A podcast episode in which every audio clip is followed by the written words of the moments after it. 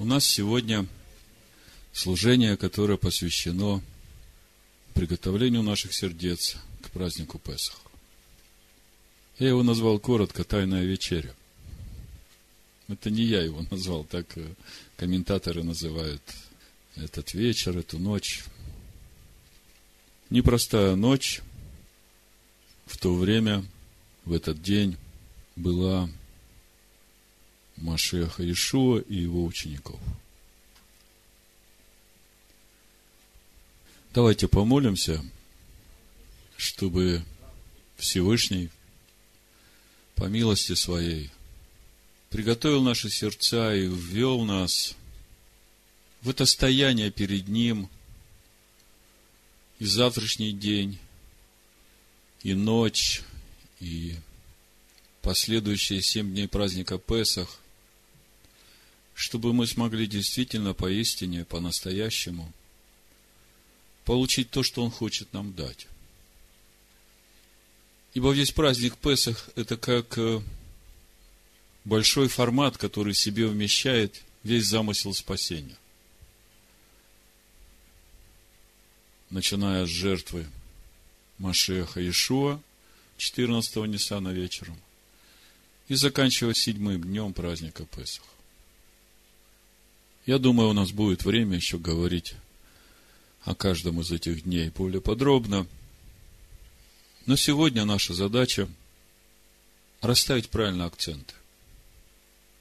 Рассмотреть в покое, без суеты. Вот ты Всевышний. Ты и истина в твоем сердце. Где ты? Какие твои приоритеты? На правильном ли ты пути? Если на обочине, то на какой? Это все надо увидеть глазами Всевышнего, а для этого надо быть в чистоте, в святости, в покое. Поэтому сегодня, когда мы будем погружаться в Писание и рассматривать подробно устав праздника Песах, то насколько бодрствует Всевышний над Своим Словом, вплоть до мгновений, исполняется каждая йота и черта в уставе, который Он дал три с половиной тысячи лет назад своему народу, который исполняется спустя полторы тысячи лет, дает и черты в каждом мгновении. И мы сейчас, две тысячи лет спустя, вникая в это и констатируя, что это действительно так, это дивно в глазах наших, мы могли бы задуматься о том, если Бог так бодрствует над Словом Своим, и так тщательно и так точно было исполнено все, что было сказано о весенних праздниках, то, видимо, не стоит сомневаться, что и осенние праздники,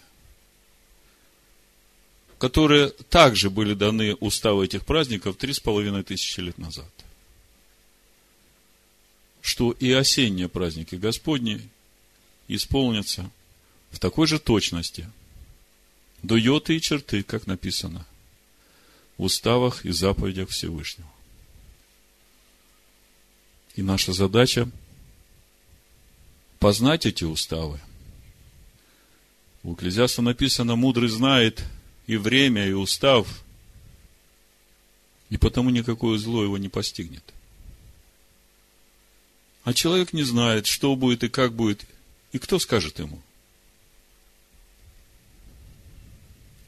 У меня супруга вчера очень тщательно убирала кухню, дом, отодвигала шкафы, угловые диваны, все пылесосила, находила такие вещи, о которых она даже забыла, что они могут быть.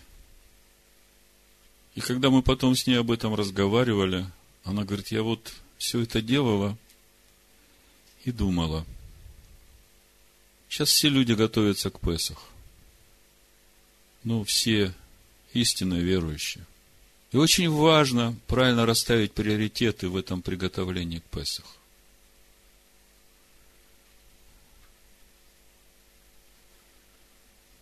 Или ты будешь со всей тщательностью, двигая мебель, чистить свой дом, не дай бог, чтобы там какая-то крошка квасного хлеба осталась, чтобы все убрать. И это не есть плохо – или же ты с такой тщательностью будешь чистить свой дом, вникать в свое сердце, всматриваться в него и постараться увидеть сегодня и завтра, когда мы будем поститься, то, о чем, может быть, ты уже совсем забыл. То, что, может быть, куда-то закатилось, и ты думал, что этого уже нет, а оно, оказывается, есть. Вот до такой глубины надо посмотреть внутрь себя и поразмышлять, как это убрать из себя. И мы уже понимаем, что если мы не примем однозначных решений, то никто за нас это не сделает. Если мы будем жить половинчатыми решениями, то мы жить не будем, мы будем проживать, ходя по кругу. Пусть Всевышний благословит сегодня вас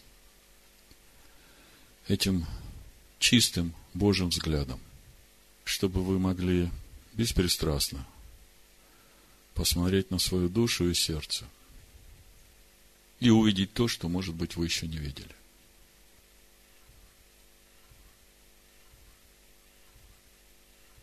Наша задача сегодня повторить все, что мы знаем о празднике Песах, о уставе праздника Песах, о том, что это значит для нас, о последних днях жизни Машеха Иешуа, свой первый приход.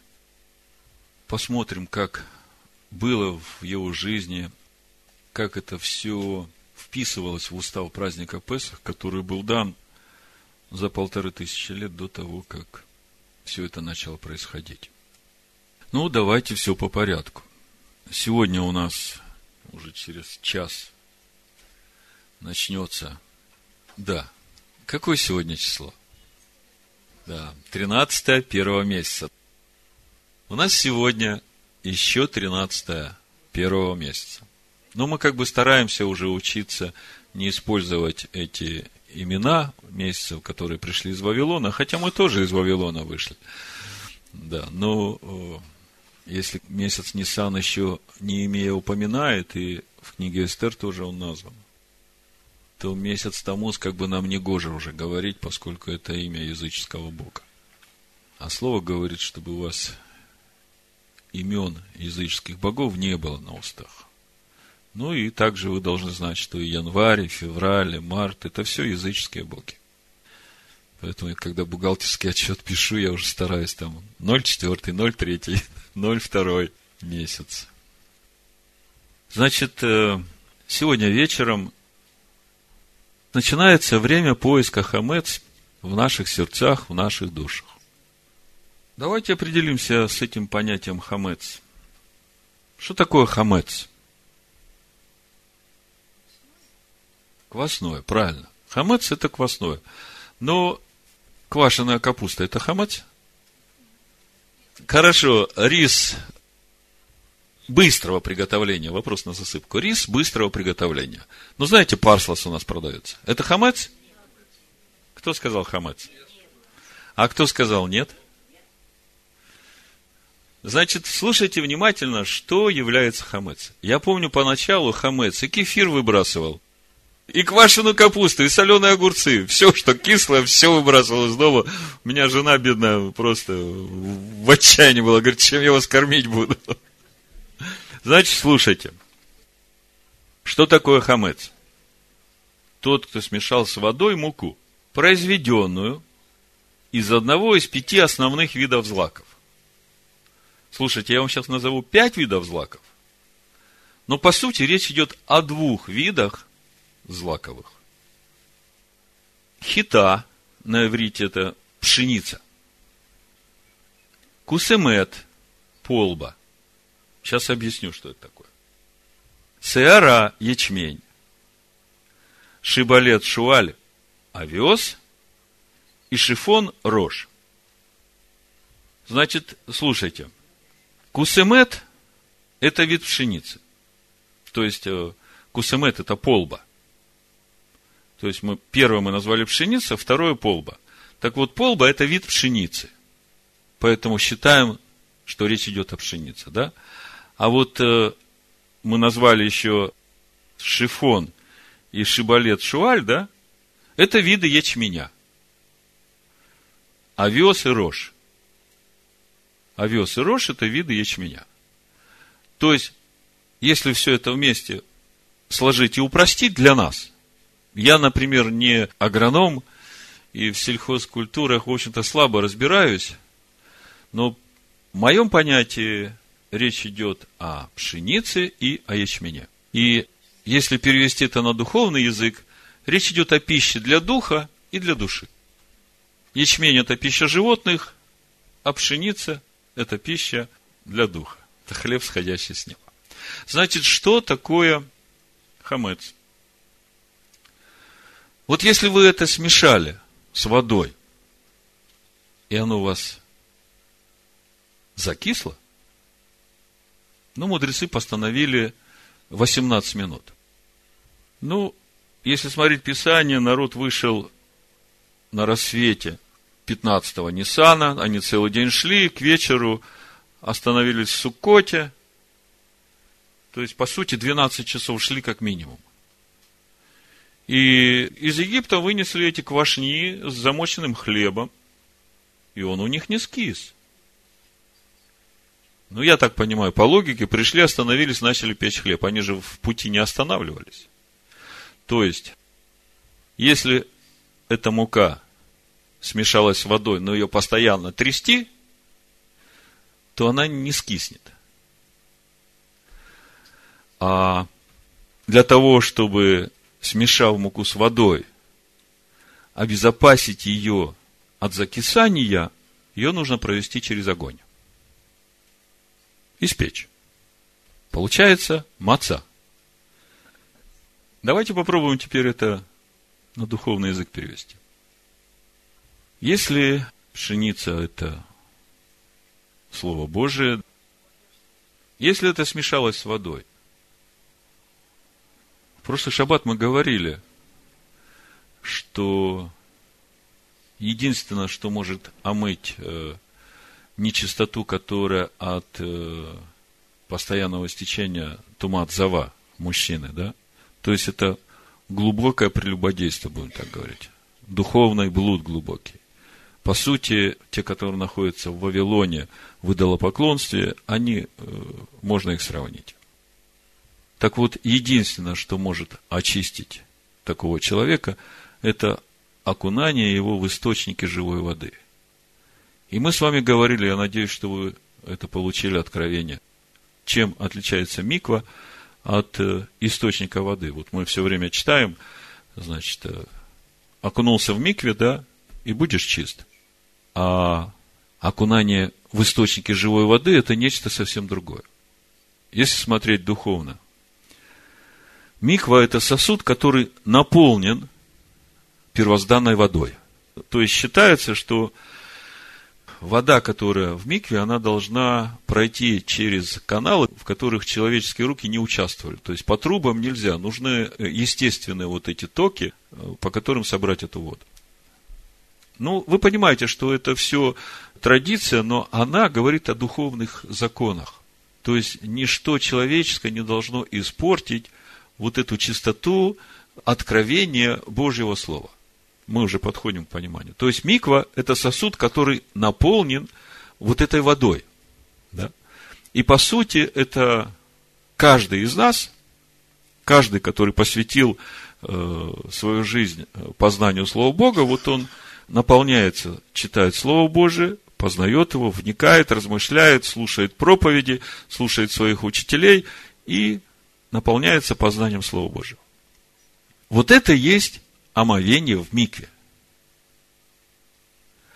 А омовение в источнике живой воды – это когда человек, будучи сам вот этой миквой, наполненной этой водой, сам становится источником живой воды.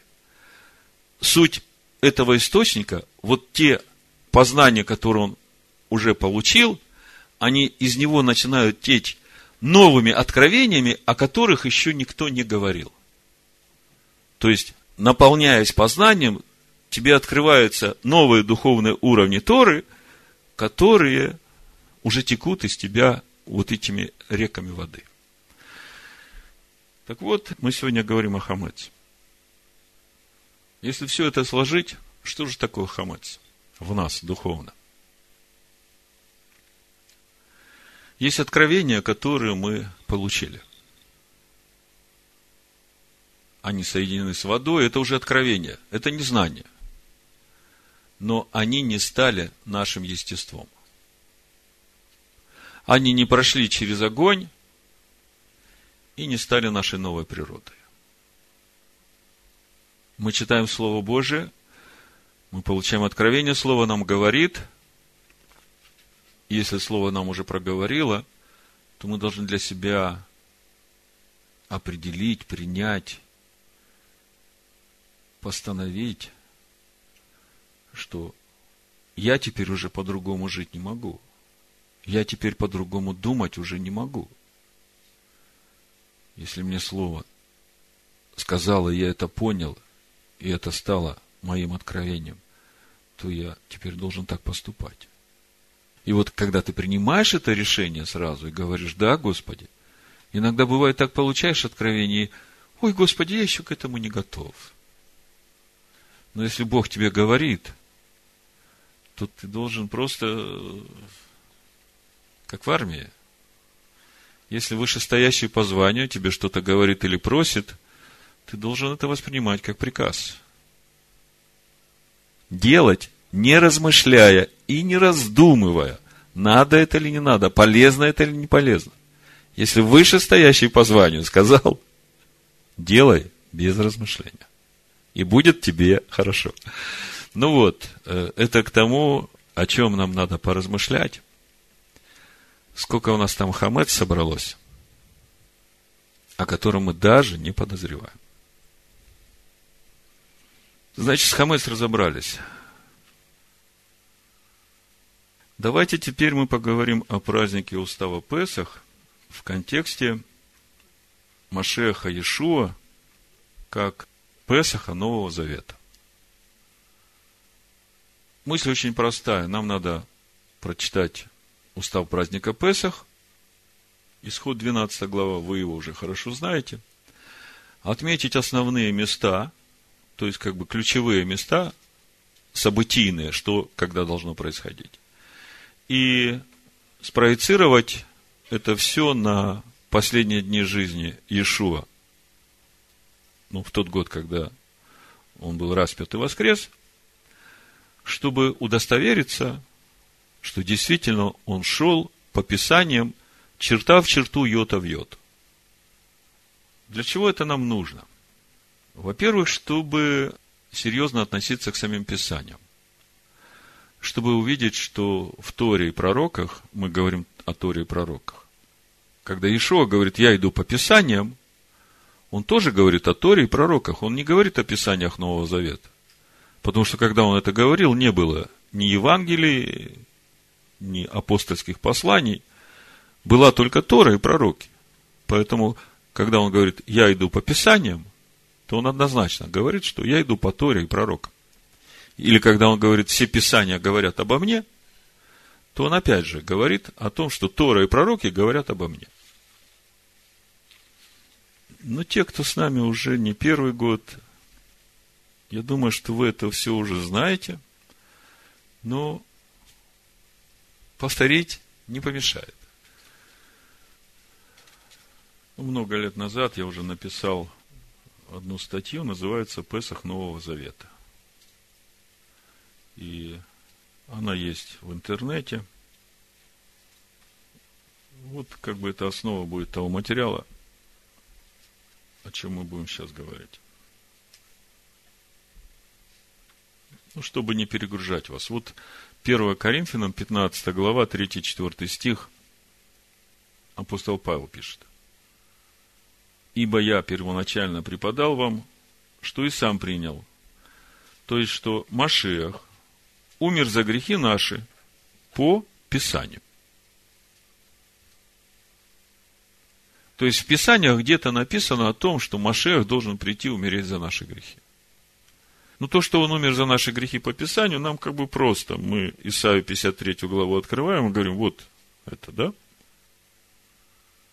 И что он погребен был, и что он воскрес в третий день по Писанию. Вот это вот э, воскрес в третий день по Писанию, это нам надо увидеть, где это. Где это в Торе, где в Писаниях сказано о том, что он в третий день воскреснет. Вот э, сегодня Евангелие от Луки читал, Ишуа говорит,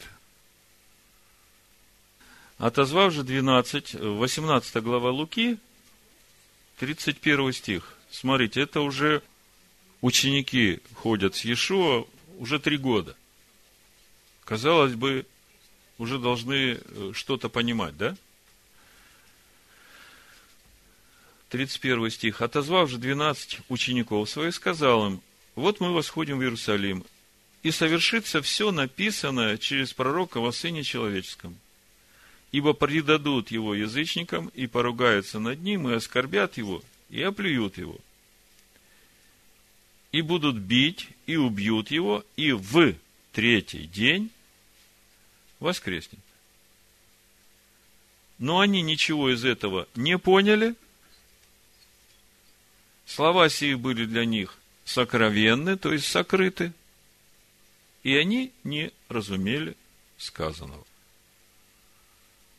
То есть, э, мы видим, что даже несмотря на то, что о Машехе и о всем, что с ним должно было произойти, написано в Писаниях, в то время, когда это происходило, даже ученики его не могли это понять.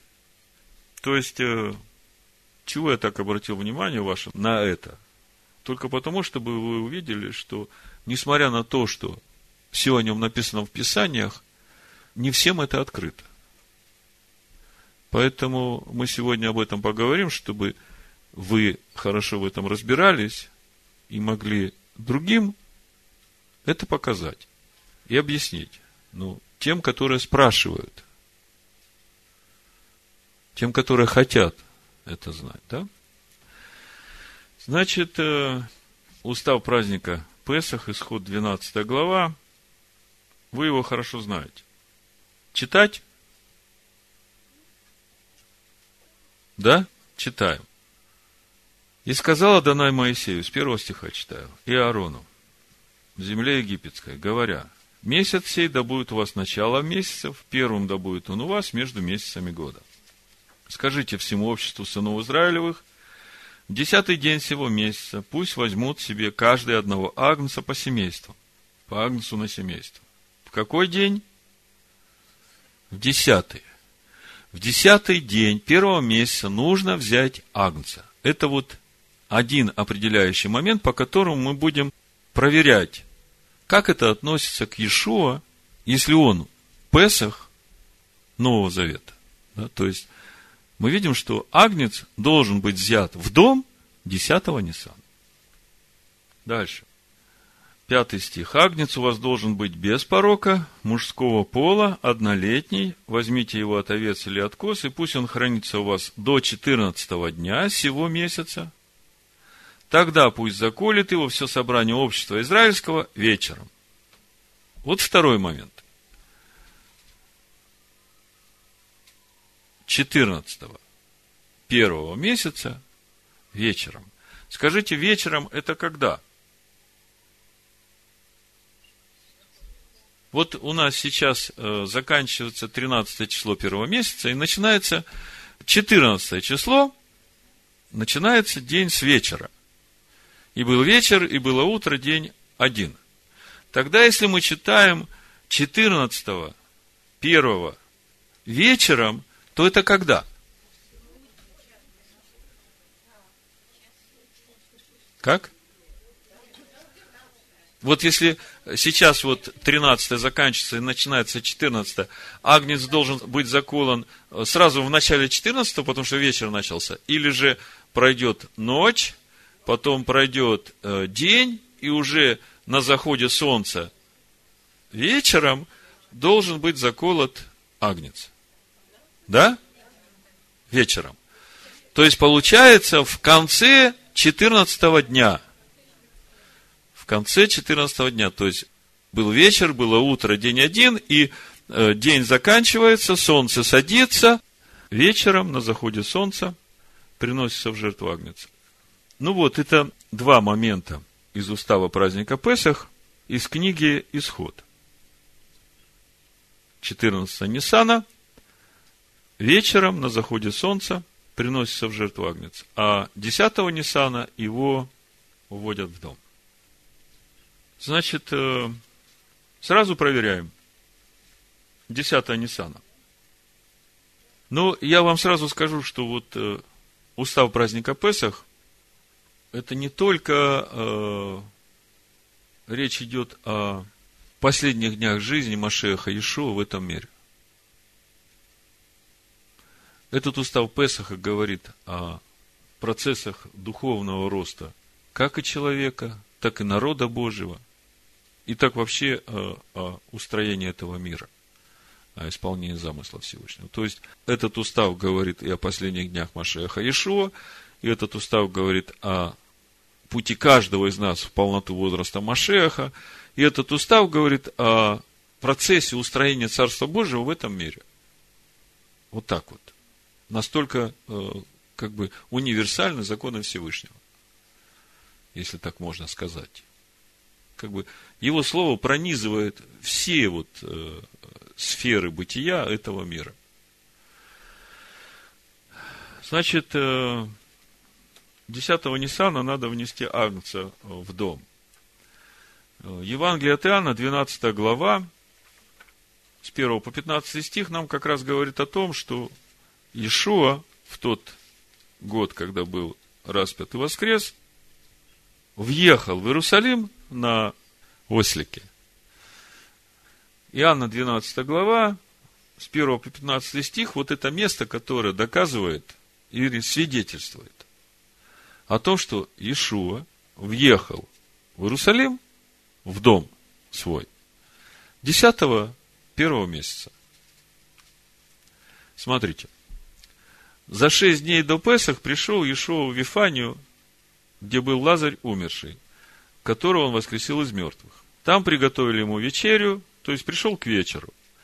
Приготовили покушать. Марфа служила, и Лазарь был одним из возлежавших с ним. Мария же, взяв фунт нардового чистого драгоценного мира, помазала ноги Иешуа, отерла волосами своими ноги его, и дом наполнился благоуханием от мира. Двенадцатый стих. На другой день, то есть за шесть дней пришел, на другой день это значит пять дней до Песах. Да? На другой день множество народа, пришедшего на праздник, услышав, что Ишуа идет в Иерусалим, взяли пальмовые ветви, вышли навстречу ему, восклицали, «Асанна, благословен грядущий во имя Аданая, царь Израилев». Ишуа же, найдя молодого осла, сел на него, как написано, «Не бойся, черь Сиона, се царь твой грядет, сидя на молодом осле». То есть, давайте теперь посчитаем. Вот этот день, когда Ишуа въезжал на молодом осле в Иерусалим. Какой это был день по календарю священных писаний? Значит, если за шесть дней он пришел, а за пять дней до Песаха он въезжает в Иерусалим. То есть, э, до Песаха пять дней. Смотрите. Агнец Песах приносится 14 вечером, да? в конце дня. 14 Ниссана. Да? Считаем обратно. 13 12 11 10 Сколько дней? Пять. Мы говорили, что он за шесть дней до Песах пришел в Вифанию, ему вечерю приготовили, отдохнул, и утром он пошел в Иерусалим. Пять дней. То есть, это утро было, какое число? Десятое первого месяца. Вот мы видим уже первое свидетельство, что Ишуа въезжает в Иерусалим на молодом осленке именно десятого первого месяца. Ну, теперь у нас сразу два таких вопроса. Мы знаем, что 14-го Ниссана вечером нужно принести в жертву Агнца Песах. Теперь нам надо увидеть, каким же образом исполнился вот этот устав праздника Песах в жизни Ишуа. Значит, в исход 12.6 мы читаем, что пусть заколет его все собрание общества израильского вечером, а во второзаконии 16 главе в 6 стихе Дворим, пятая книга Моисея, 16.6, там еще информация дополнительно. Заколай Песах вечером при захождении солнца. То есть, вот мы пытались выяснить 14 первого, когда Второзаконие 16.6 говорит однозначно, при захождении солнца, то есть в конце дня 14 первого месяца.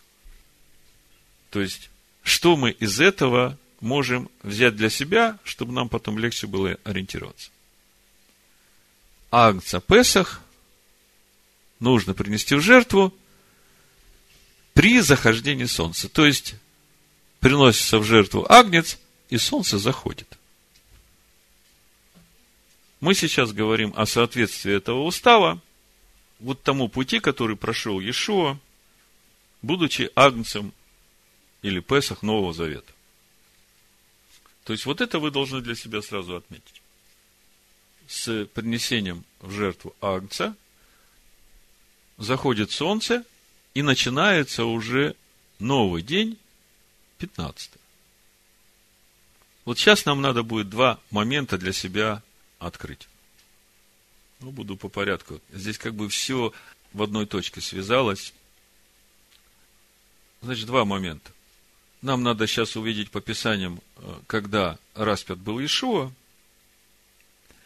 и также увидеть, когда происходила эта тайная вечеря у Ишуа с учениками. Потому что, когда читаешь Евангелие, то информация настолько противоречива, что трудно как бы точки отсчета увидеть. Но очень легко э, все расставить по местам, если идти в обратном направлении. То есть, э, если идти в обратном направлении по событиям, вот смотрите, чтобы вам легко было ориентироваться. Ну, по Евангелиям, значит, э, около 6 часов дня, да, это по-нашему 12 часов. Ишуа был распят, да. До этого там в приторе Пилат его судит, посылает к Ироду, потом его опять к Пилату приводят. Это, значит, вот утро. Еще перед утром сначала привели к Анне, он был первосвященником, он был тестем Каиафы. Каиафа в тот год был первосвященником, а Анна, как бы постарше, помудрее, его привели к Анне, это было еще ночью. Потом к Каиафе, и это уже конец ночи, там Сангидрин заседал, определяли, виновен или нет. Это все, как бы мы в обратную сторону идем. Мы видим, что ночью его эти книжники, там и фарисеи, и первосвященники схватили, привели к Каиафе. А перед этим э, закончился трапеза с учениками, тайная вечеря. Он воспел Галель и пошел на Леонскую гору, на Масляную гору, да? То есть, вот так вот, если в обратном порядке, мы видим, как все события развивались. Теперь нам надо увидеть, что Евангелия говорят об этом, и как же это связать, что Иешуа, как агнец Нового Завета, как Песах Нового Завета, да, был э, принесен в жертву 14-го Ниссана по Торе вечером на заходе солнца. Вот нам надо увидеть, что это было именно 14 Ниссана и вечером на заходе солнца. Ну, несколько мест Писания, вот все, что я вам на пальцах объяснял, я сейчас вам по Новому Завету покажу эти места Писания, чтобы у вас была точка отсчета. Но если мы откроем Евангелие от Луки, 22 главу, открыли, да, начинается. Приближался праздник опресноков, называемый Песах. Искали первосвященники и книжники, как бы погубить его, потому что боялись народа. Вошел же сатана в Иуду, прозванного Искариотом, одного из числа двенадцати. И так далее. Седьмой стих. Настал же день опресноков, в который надлежало заколоть пасхального агнца. Седьмой стих, видите, 22 глава. Настал же день опресноков, который надлежало заколоть пасхального агнца. Отсюда можно много уже увидеть. Во-первых, 14 Ниссана – это день, когда нужно заколоть пасхального агнца. Иудейская э, традиция называют уже днем опресноков, потому что в этот день все квасное выбрасывают. То есть мы видим, что настал день опресноков, в который нужно заколоть пасхального агнца. Вопрос. Когда же происходит эта тайная вечеря у Ишуа со своими учениками? Смотрите. И послал Ишуа Петра и Иоанна, сказал, пойдите, приготовьте нам есть Песах. То есть, конкретно речь идет о Песахе, о приготовлении Песах. Есть много комментариев, что типа э, Иешуа, как учитель, заканчивал учебный год со своими учениками, и это не был пасхальный седер, это что-то было типа э, трапезы по окончанию учебного года. Но мы видим в Писаниях реально написано Песах. Приготовить Песах. И мы видим, что это происходит в тот день, когда нужно заколоть пасхального агнца. С этим согласны? Нет вопросов, да? То есть, это 14. Вопрос. 14 в начале или 14 в конце? Мы говорили о том, что агнца закалывать нужно в конце, при заходе солнца. А вот это вот все, что происходит, это когда происходит? Если у нас впереди ночь еще. В начале. Видите, да? Мы сейчас еще этому подтверждение увидим. Значит, у них тут начинается пасхальный седер. После пасхального седера, ну, если мы смотрим так, чтобы вам легче ориентироваться э, по Евангелию от Луки, смотрим, заканчивается пасхальный седер, о самом седере мы будем более подробно разбираться чуть позже, может быть, сегодня, а может быть, завтра, если времени не хватит. Смотрим здесь в 22 главе Луки дальше, там разговор дальше идет про Петра, что он трижды отречется. И потом Седер заканчивается, смотрите, 39 стих. «И вышед, пошел по обыкновению на гору Илионскую, за ним последовали и ученики его». То есть, закончился их пасхальный седер, и они пошли на Илионскую гору. И дальше, значит, это ночь, Иешуа молится, ученики там борются со сном, это все ночью происходит. Это все происходит тоже ночью, 14 когда нужно заколоть пасхального акция. Но ночь еще. Потом дальше приходит Иуда с первосвященниками. Да, видите, да? 48 стих. Ешо же сказал ему, Иуда, целованием или предаешь сына человеческого? Бывшие же с ним, видя, к чему идет дело, сказали, Господи, не ударить ли нам мечом? То есть картина понятная, да? После этого, когда взяли Иешуа, его ведут к Анне. В Евангелии от Иоанна, 18 глава, 12-14 стих написано. Тогда воины и тысяченачальник и служители иудейские взяли Иешуа, связали его и отвели его сперва к Анне, ибо он был тесть Каиафе, который был на тот год первосвященником. Это был Каиафа, который подал совет иудеям, что лучше одному человеку умереть за народ. То есть, после того, как его взяли в Гефсиманском саду, его ведут к Анне. Видите, да? Это Иоанна, 18 глава, 12-14 стих.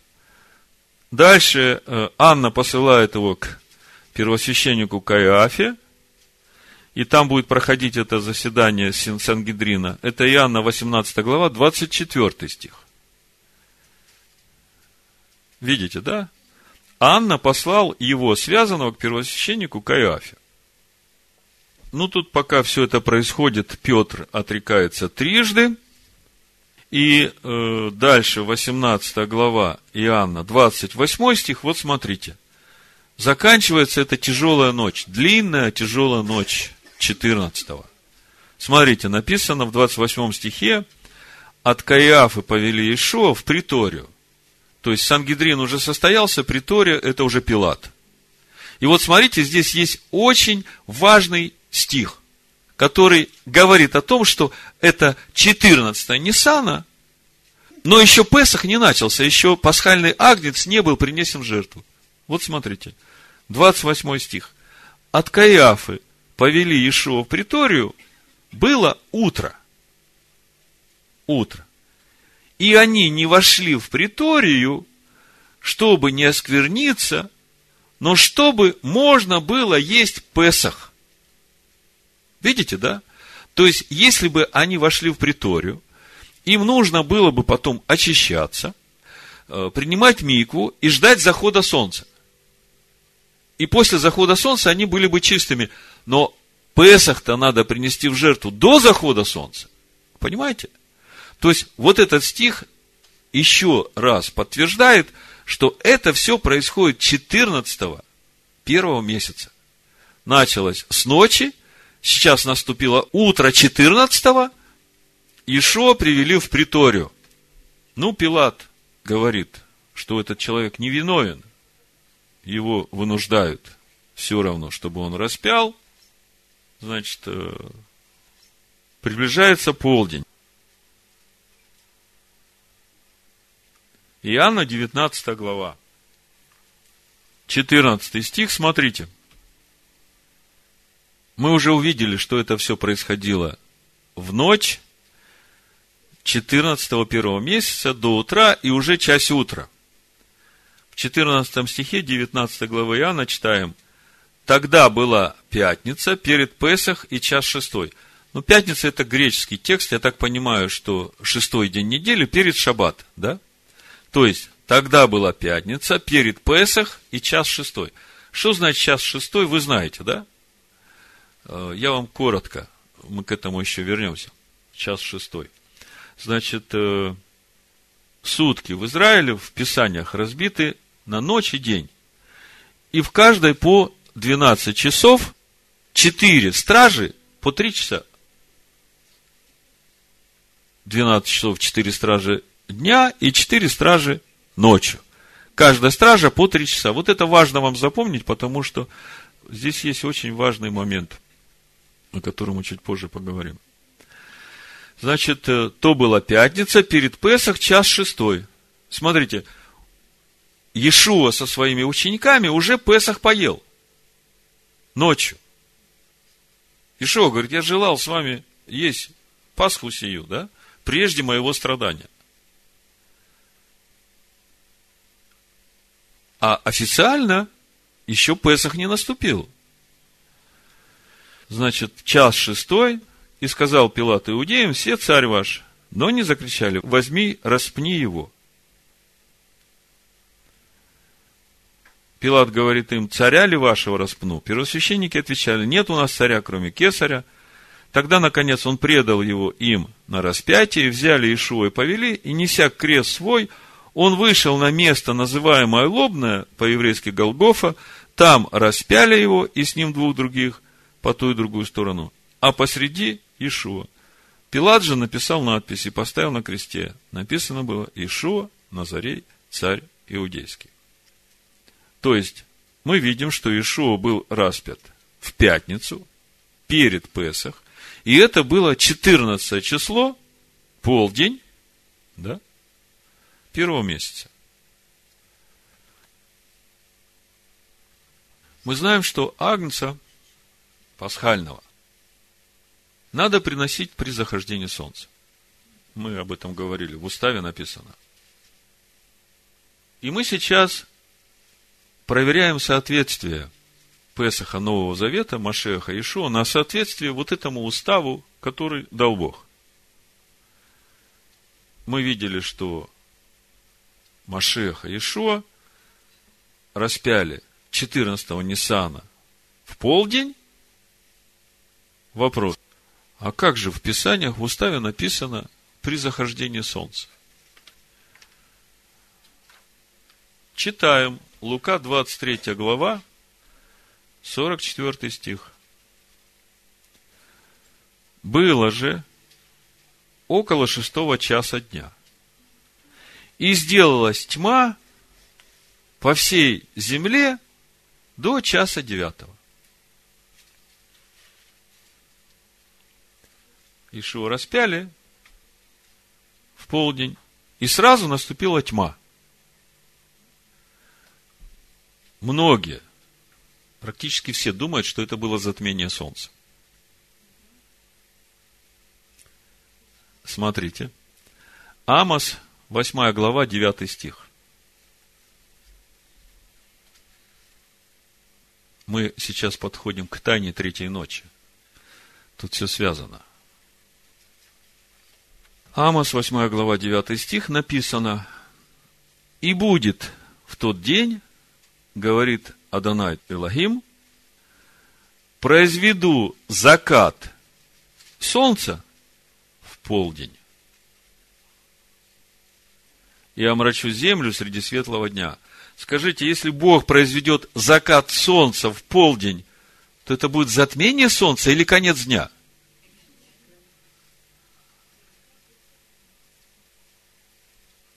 Тогда мне скажите, что произошло 14-го, 1 в тот год распятия Ишуа, когда он в полдень был распят, и зашло солнце. Бог закатил солнце, закончилось 14 число первого месяца, и уже началась ночь 15 -го. Обратите внимание, оставшаяся половина дня, ну, светского дня будем говорить, вот эти шесть часов от шести, когда распят был, и э, до шести вечера по-нашему, да, они ровно разбиты, ровно три часа тьмы и еще три часа дня. Так вот, э, вот здесь вот тайна третьей ночи. Я вам не случайно говорил, что в священных писаниях день состоит из 12 часов, ночь состоит из 12 часов, и каждая из них разбита на 4 стражи по 3 часа. Но есть один нюанс. Вот э, вы знаете, что зимой ночь длинная, а день короткий. А летом наоборот, день длинный, ночь короткая. Вот скажите мне, летом в самую короткую ночь, сколько будет стражей в эту ночь? Нет, ну, на четыре стражи разбиты день и ночь. Сколько стражей в эту самую короткую ночь будет? Сколько? Неправильно. Вот э, Хелена говорит правильно. Все так же будет четыре стражи. В самую короткую ночь будет все так же четыре стражи. А скажите, а сколько стражей будет в самый длинный день, вот в эту же ночь? также будет четыре стражи. То есть, вот сторожа, которые работают по стражам, да? Помните, сторож, сторож, э, сколько ночи? Да? Да, скоро утро, да. Если настоятельно спрашиваете, покайтесь и приходите. То есть, я хочу, чтобы вы увидели, что сторож, который будет работать четыре стражи днем, и сторож, который будет работать четыре стражи ночью, они отработают и получат равное количество денег, потому что количество часов они отработают одинаковое, согласно библейского календаря. Хотя час в дневной страже будет растянут, а час в ночной страже будет сжат. У Бога со временем нет проблем, Он его может растянуть, и он его может сжать. Вот, а вы знаете, что у него все в равновесии? Помните, когда Иисус Навин сказал, стой солнце над Гаваоном? Один день был длиною два дня. У Бога ведь все в равновесии. Ну, сначала несколько мест Писания. То есть мы сейчас уже к, тайне третьей ночи подходим. То есть, э, когда мы увидим вот эту тайну третьей ночи, у нас сразу станет понятно, что Ишуа Машех действительно был заклан 14 первого на заходе солнца по уставу. А теперь еще речь о вот том знамении, о котором Иешуа говорил книжникам и фарисеям. Вот смотрите. Матфея 12 глава, 38-39 стих. Тогда некоторые из книжников и фарисеев сказали, учитель, хотелось бы нам видеть от тебя знамение. Но он сказал им ответ, род лукавый, прелюбодейный ищет знамения, и знамение не дастся ему, кроме знамения Ионы пророка. Ибо как Иона был в чреве кита три дня и три ночи, так и Сын Человеческий будет в сердце земли три дня и три ночи. Ну, во-первых, сразу надо понимать, когда речь идет о знамении от Бога, то это выходит за рамки нашего повседневного восприятия времени и явления. То есть это будет чудо. Понимаете? То есть три дня и три ночи, это не вписывается в рамки обычного нашего повседневного мышления. Поскольку это будет знамение от Бога, то здесь будет элемент чуда очень большого. Вот чтобы вам понимать, что такое знамение от Бога, вот совсем недавно читали про Езекию. Ну, и в Исаии, и в Четвертое царство. Вот 4 царств 20 главе, с 8 стиха, смотрите. «И сказал Иезекия Исаия, какое знамение, что Господь исцелит меня, и что пойду я на третий день в дом Господень? И сказал Исаия, вот тебе знамение от Господа, что исполнен Господь Слово, которое изрек. Вперед ли пройти тени на 10 ступеней? То есть, ускорить ли время – или замедлить, вернуть обратно.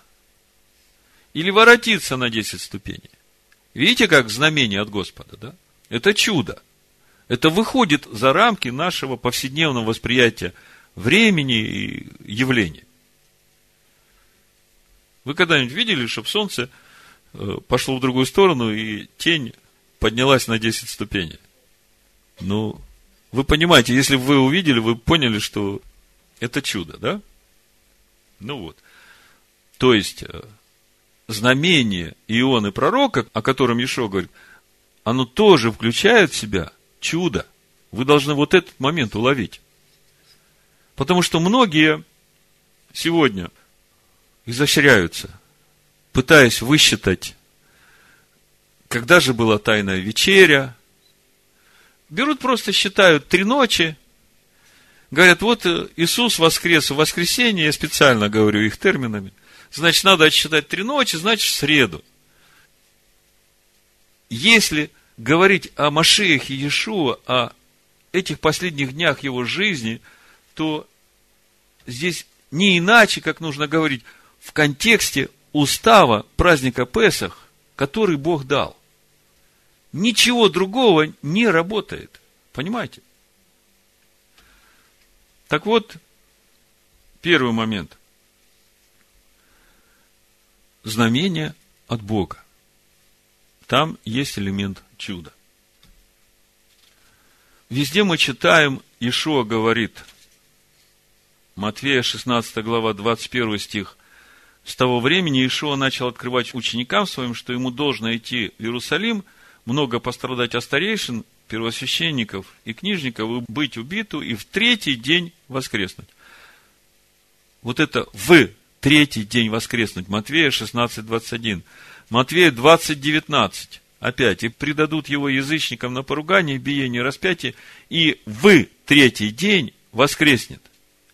Лука 9 глава, 20-22 стих, и в третий день воскреснуть. То есть везде Ишуа говорит, в третий день воскреснуть. Мы говорим сейчас о знамении от Господа, которое будет включать в себя элемент чуда. И мы говорим о уставе праздника Песах, в соответствии с которым идет Машех Ишо. И вот здесь вот есть такой момент, который я бы назвал парадоксом.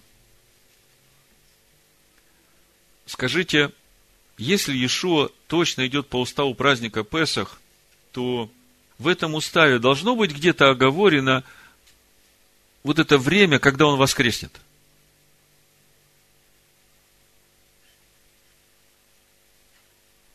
Ну, если он идет по Писаниям, если Павел говорит, что ему надо быть убиту по Писаниям и воскреснуть по Писаниям в третий день, то в уставе праздника Песах это должно быть оговорено? Давайте откроем Левит 23 главу и прочитаем, где здесь по Писанию речь идет о воскресении Машеха Ишуа. Вот смотрите. Пятый стих, 23 глава, Левит. В первый месяц, 14 день месяца вечером, Песаха Даная. Мы уже знаем, о чем речь. В пятнадцатый день того же месяца праздника пресноков Господу, семь дней ешьте пресноки. В первый день да будет у вас священное собрание, никакой работы не работайте, и в течение семи дней приносите жертвы Господу, Адонаю. В седьмой же день также священное собрание, никакой работы не работайте. И сказал Адонай Моисею, говоря, объяви сынам Израилевым и скажи им, когда придете в землю, которую даю вам, и будете жать на ней жатву, то принесите первый сноп жатвы вашей священнику. И он вознесет этот сноп пред Господом, чтобы вам приобрести благоволение, на другой день праздника вознесет его священник. Вот э, скажите мне, где здесь сказано о воскресении Машеха Ишуа? Вознесение первого снопа. Ячмень – это пища для животных. А мы говорим о воскресении в теле человека.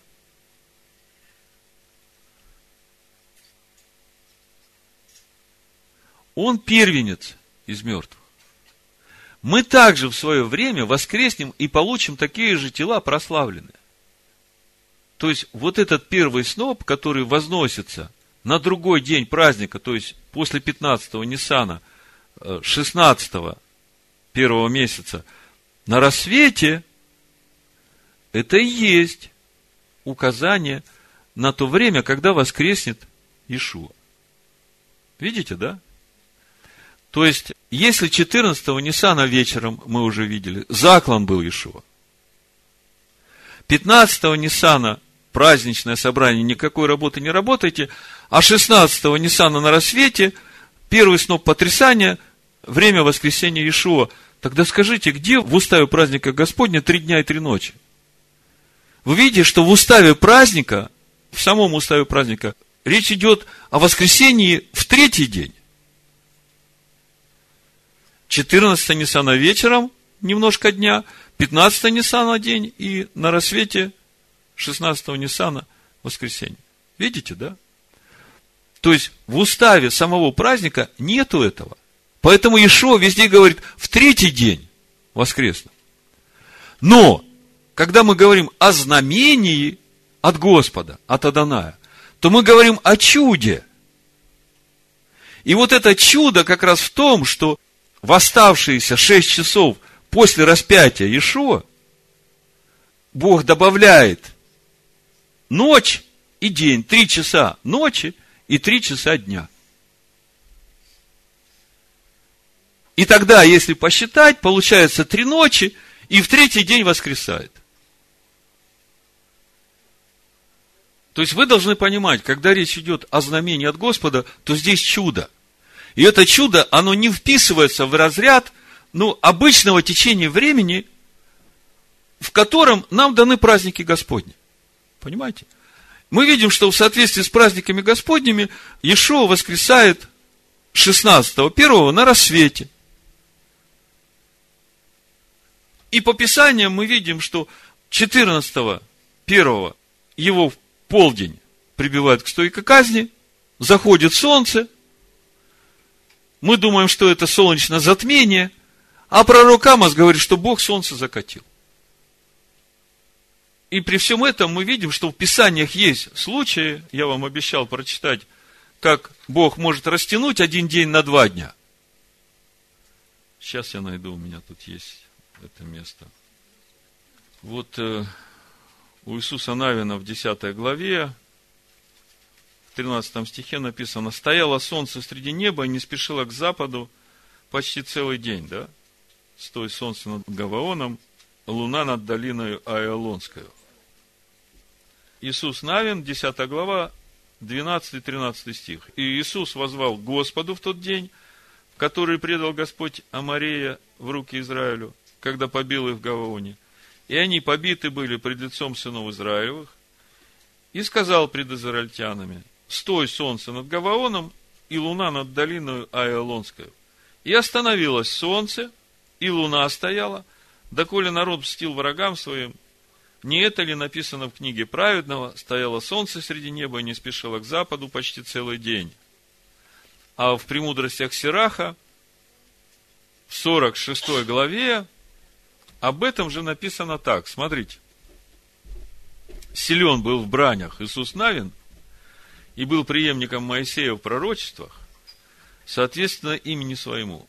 Он был велик в спасении избранных Божьих, когда мстил восставшим врагам, чтобы ввести Израиля в наследие его. Как он прославился, когда поднял руки свои и простер меч на города. Кто прежде него так стоял? Ибо он вел брани Господне. Пятый стих не его ли рукою остановлено было солнце, и один день был как бы два. Видите? То есть, э, если это сложить с Амосом 8.9, то мы видим э, тайну третьей ночи. И будет тот день, говорит Господь Бог, произведу закат солнца в полдень и омрачу землю среди светлого дня. Амос, 8 глава, 9 стих. Сирах 46.5. Ну, нам еще осталось увидеть по Писаниям. Мы видели, что первый сноп возносится 16-го на рассвете, да? Э, смотрим по Писаниям Нового Завета, как это было. Э, ну, в тот год с Иешуа.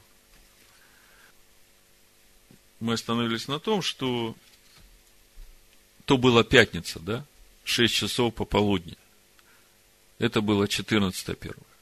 Наступил шаббат. Я вам говорил, что у нас этот год особенный. У нас точно совпадают дни первого месяца с днями недели, вот в тот год, когда было это Сишуа.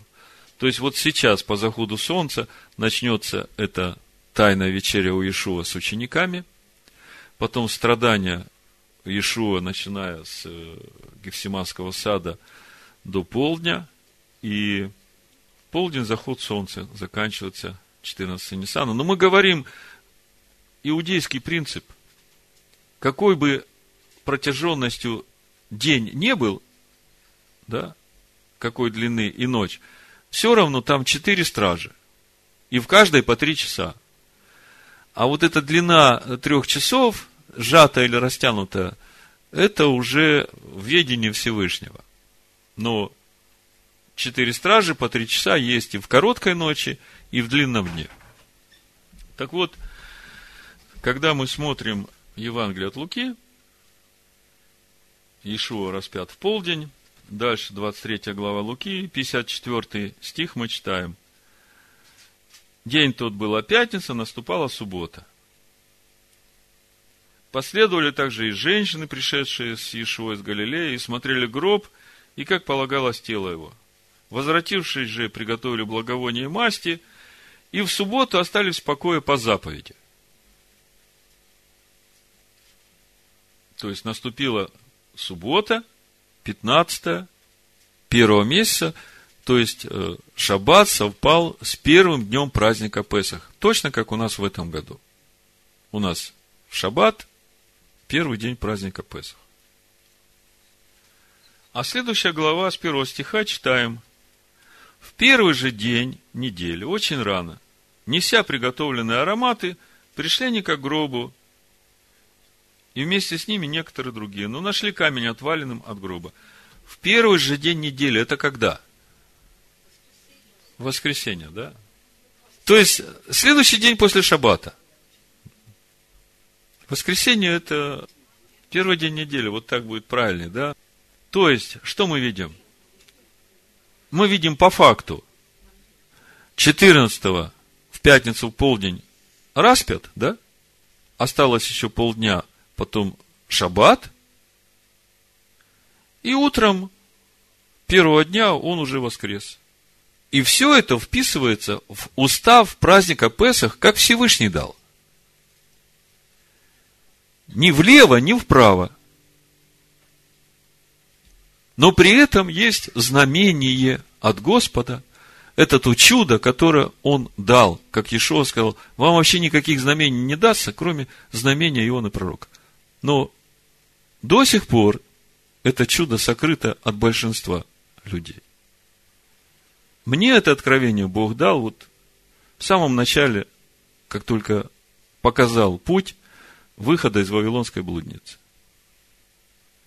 Ну вот коротко то, что я хотел вам рассказать о соответствии пути Машеха Иешуа с уставом праздника Песах, чтобы мы увидели, насколько до йоты и черты было исполнено все, что сказано Всевышним в уставе праздника Песах, и все это исполнено было вот в Агнце нашем Машех Иешуа.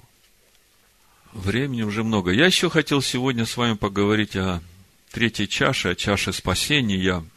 Но, видимо, мы завтра продолжим этот разговор. Сегодня с заходом солнца у нас пост начинается. И это время наших размышлений о этом хамец, который где-то у нас закатилось, и нам надо рассмотреть, где мы, получив откровение от Всевышнего, остались э, безразличными к этому, и это заквасилось у нас и очерствляет или затумляет душу нашу. И завтра вечером, 14 первого месяца, на заходе солнца, мы сделаем хлебопреломление по Писаниям как Ишуа сказал, творите сие в мое воспоминание, ибо всякий раз, когда вы творите сие, смерть мою возвещаете. То есть, у нас пасхальный седер, в отличие от традиционного иудейского, начинается действительно 14 на заходе солнца. Принесением в жертву, в кавычках, этого Агнца Песах, который уже один раз принес жертву, и мы это теперь творим воспоминания. В связи с этим, э, чтобы у вас не было путаницы, я еще одной мыслью с вами поделюсь, чтобы вы понимали, что будет происходить завтра, потому что э, один брат вот в прошлом году написал письмо с вопросом. Он говорит, как это так? Мы принимаем чашу спасения, ну, хлебопреломление делаем 14 на заходе солнца – а потом в пасхальном седере мы опять пьем третью чашу. И он говорит, э, как бы, что мы дважды одно и то же делаем? Это, это нормально? Это так? Вопрос, понимаете? Я вас сейчас прочитаю. Шалом, брат Александр. Пишу по поводу праздника Песах. Только что послушал вчерашнюю проповедь, первую часть. Спасибо большое, жду с нетерпением вторую часть.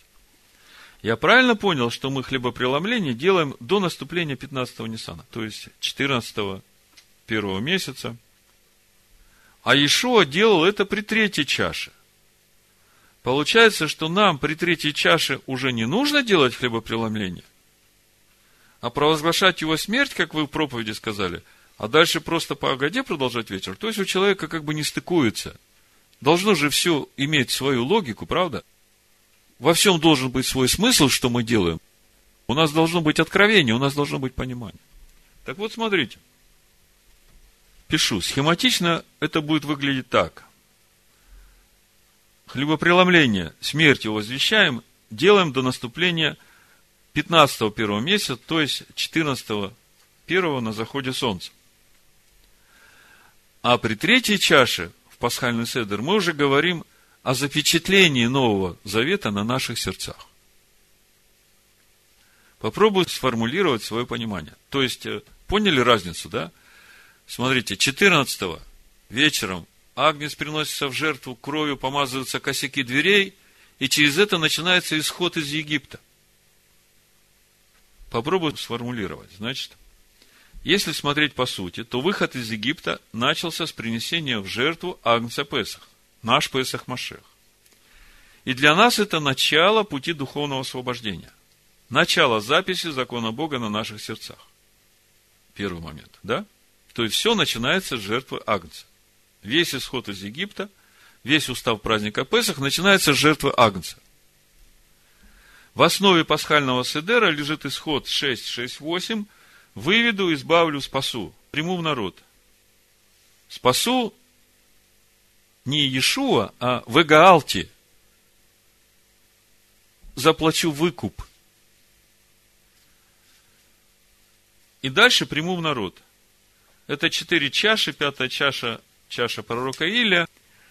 Если смотреть, что происходит всю ночь Седера Песах в Египте, ночь 15-го Ниссана, народ вкушал агнца с опресноками и горькими травами и не выходил до утра из дома. Исход 12.22. Если смотреть духовно, утро – это второй приход Машеха. Опять мы приходим к пониманию пасхального седера как всего пути спасения. Видите, да? Всю ночь вкушаем акция, на утро освобождение. То есть в сжатом виде, как бы сконцентрированном виде, вся формула спасения. Принесение жертвы агнца, помазывание косяков дверей кровью агнца, и всю ночь, сторож, сторож, сколько времени? Еще ночь, но скоро утро – и всю ночь вкушаем агнца. А на утро уходим. Значит, э, если смотреть духовно, утро – это второй приход Машех. Опять мы приходим к пониманию пасхального седера как всего пути спасения. И вот здесь мы приходим к причинно-следственной связи, в кавычках, искупительной жертвы Нового Завета. Иеремия 31 глава написано – но вот завет, который я заключу с Домом Израилевым после тех дней, говорит Адонай. Вложу закон мой во внутренность их, и на сердцах их напишу его, и буду им Богом, и они будут моим народом. И уже не будут учить друг друга, брат брата, и говорить, познайте Адоная, ибо все сами будут знать меня, от малого до большого, говорит Адонай, потому что я прощу беззаконие их, и грехов их уже не вспомину более. Как мы видим из этого обетования, свидетельством Нового Завета является закон Бога на внутренностях и сердцах наших. Но это свидетельство в нас будет, когда мы его познаем. Правильно? И тогда возникает вопрос. Прощение беззаконий и грехов – это причина заключения Нового Завета? Или следствие?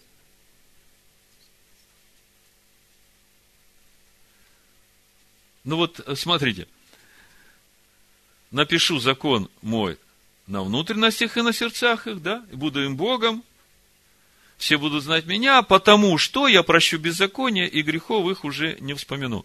Потому что вот эта причина, по которой начался записываться этот закон на сердцах, или же это следствие, то есть закон записан, и я прощаю им всех грехи, как печать ставлю. Ответы причина и следствие. Потому что с прощения грехов начинается наш путь, Согласны? А заканчивается путь Исайя 53.8. Через познание его он, праведник, оправдает многих, и грехи их на себе понесет. Видите как? Как это связано с пасхальным седером? Наш путь начинается с провозглашения его смерти. Почему смерть провозглашаем, если он воскрес? Вот странную заповедь Ишуа дал. Павел в 1 Коринфянах 11 главе говорит, смерть его возвещаем, доколе он не придет. Спрашивается, он ведь воскрес, зачем смерть провозглашать, доколе он придет? То есть, все это время, пока мы живем, мы должны говорить, что он воскрес, он живой, а нам надо при хлебопреломлении смерть его провозглашать. Спрашивается, зачем? Что-то Павел напутал. Так не напутал, а потому что, когда мы смерть провозглашаем его, то по Торе те, которые находятся в городах-убежищах, которые совершили неумышленное убийство, они получают свободу, возвращаются в свои наделы именно тогда, когда первосвященник умирает. Поэтому, когда мы его смерть провозглашаем, мы провозглашаем прощение всех наших грехов, всего нашего квасного. Понимаете? Поэтому мы начинаем свой исход именно с 14-го Ниссана вечером, с хлебопреломления здесь, провозглашая его смерть. А дальше начинается наш путь поедания агнца всю ночь. Агнец – это слово. И вот на этом поедании у нас третья чаша. Вы знаете, когда третья чаша выпивается? Третья чаша выпивается уже после, когда уже все съедено. Даже афикаман съеден, который напоследок оставлен.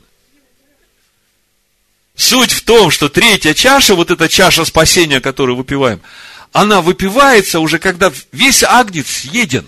Понимаете? Написано, что после того, как съел афикаман, уже ничего есть нельзя. Так что сначала выпиваются первые две чаши, потом разбирается вся пасхальная агада, кушается агнец духовный. Мы читаем весь исход из Египта.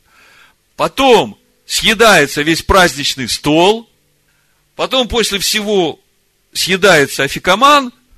Что такое афикаман, знаете? Средняя маца из трех, которая указывает на Машеха.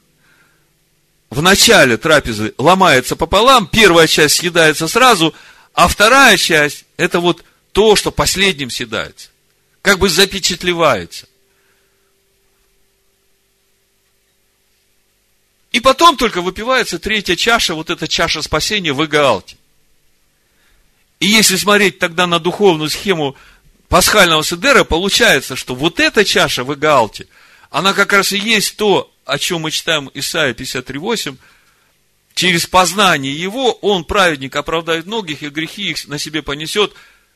И об этом же в послании евреев в 9 главе, в 15 стихе, помните? Там тоже ведь об этом. И потому он есть ходатай Нового Завета, дабы вследствие смерти его, бывшей для искупления от преступлений, сделанных в Первом Завете, Бог говорит через Еремея, я заключаю с вами Новый Завет. Тот завет вы нарушили. Запишу закон мой на сердцах ваших и внутренностях. Скажите, содержание Первого Завета какое было? Тот же самый закон. Они его нарушили. Он говорит, я заключаю с вами Новый Завет, по этому завету я уже этот закон на ваших сердцах напишу. А все, что вы согрешили, Ишуа говорит, вот я, как ходатай, я умираю за это. Понимаете? Потому здесь написано, что он есть ходатай Нового Завета, дабы вследствие смерти его, бывшей для искупления от преступлений, сделанных в Первом Завете, призваны к вечному наследию, получили обетованное. О чем здесь речь идет? Ишуа говорит – через познание его, вернее, Бог через Исаию, он праведник, оправдает многих, и грехи их на себе понесет. Вот оно где. Вот это в Игаалте, вот этот выкуп, чаша спасения, это уже запечатление познавших его, это уже все народ Божий, который четвертая чаша приму в народ.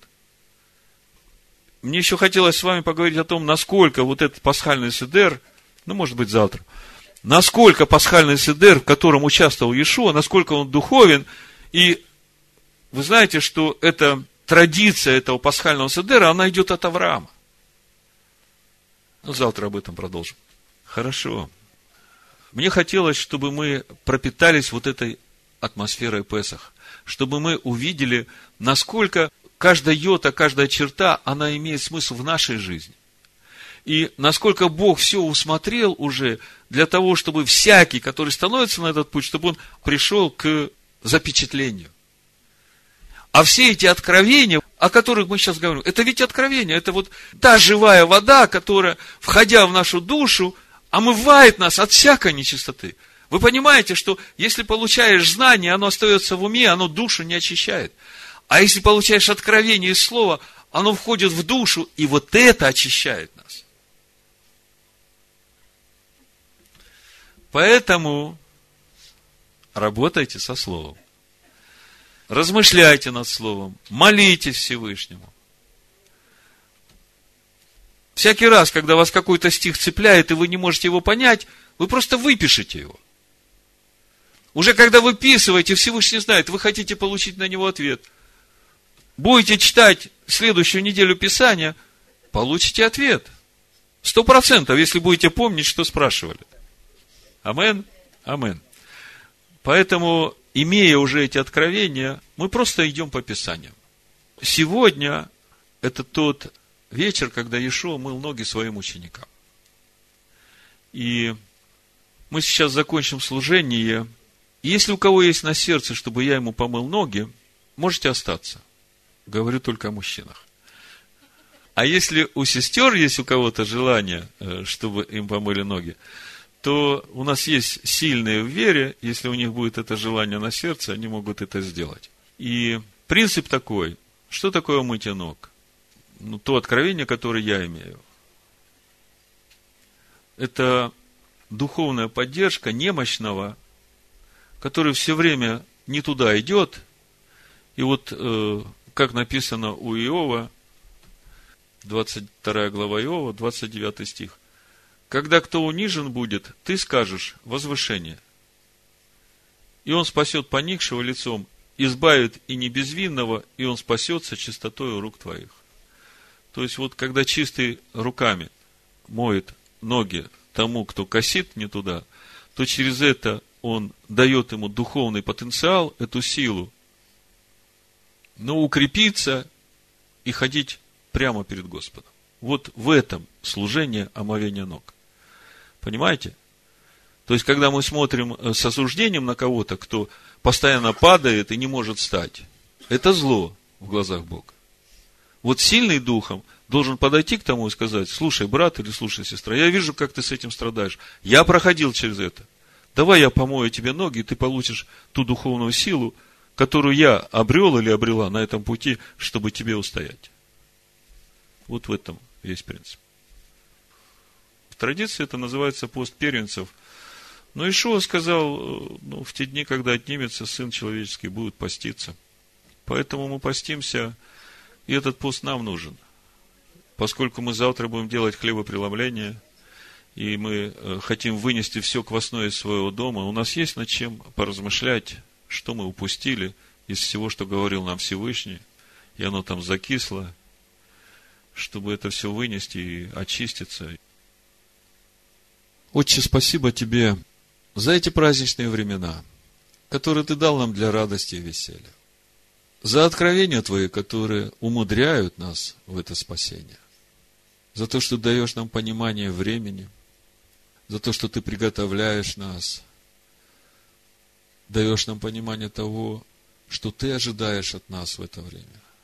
Ведь Ты назначил эти дни для того, чтобы мы пришли к Тебе с отчетом о пройденном пути, о принятых решениях, чтобы мы пришли к Тебе со свидетельством, потому что мы айдим – корень слова «эд» – свидетель.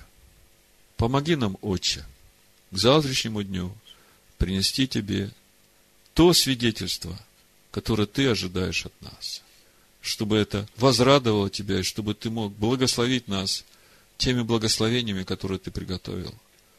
Тем более, что этот год особенный. И те благословения, которые ты приготовил для нас, пусть эти благословения придут на нас, пусть они войдут в нас, пусть они раскроются в нас, пусть они преобразят нас. Пусть тот потенциал, который ты хочешь вложить в нас, чтобы он раскрылся в нас, пусть это все произойдет. Мы открыты для тебя, и мы хотим принять все, что ты хочешь нам дать. Я прошу твоего благословения на этот пост, который начинается.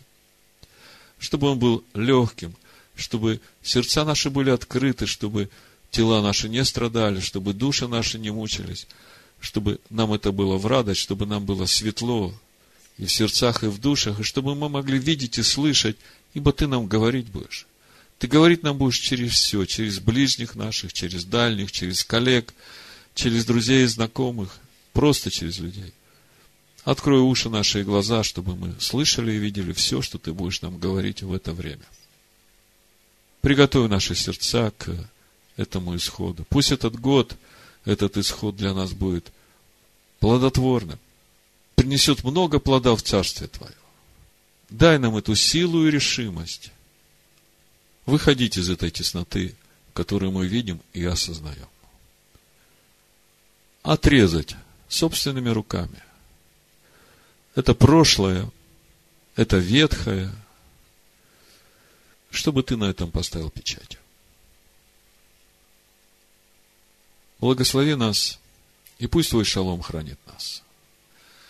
Бешема Машеха Ишо. Амен. С наступающим праздником Песах. Радостного и плодотворного всем нам праздника Песах. Шалом. Шалом. Шалом. Шалом. Шалом. Шалом. Шалом. Шалом. Шалом.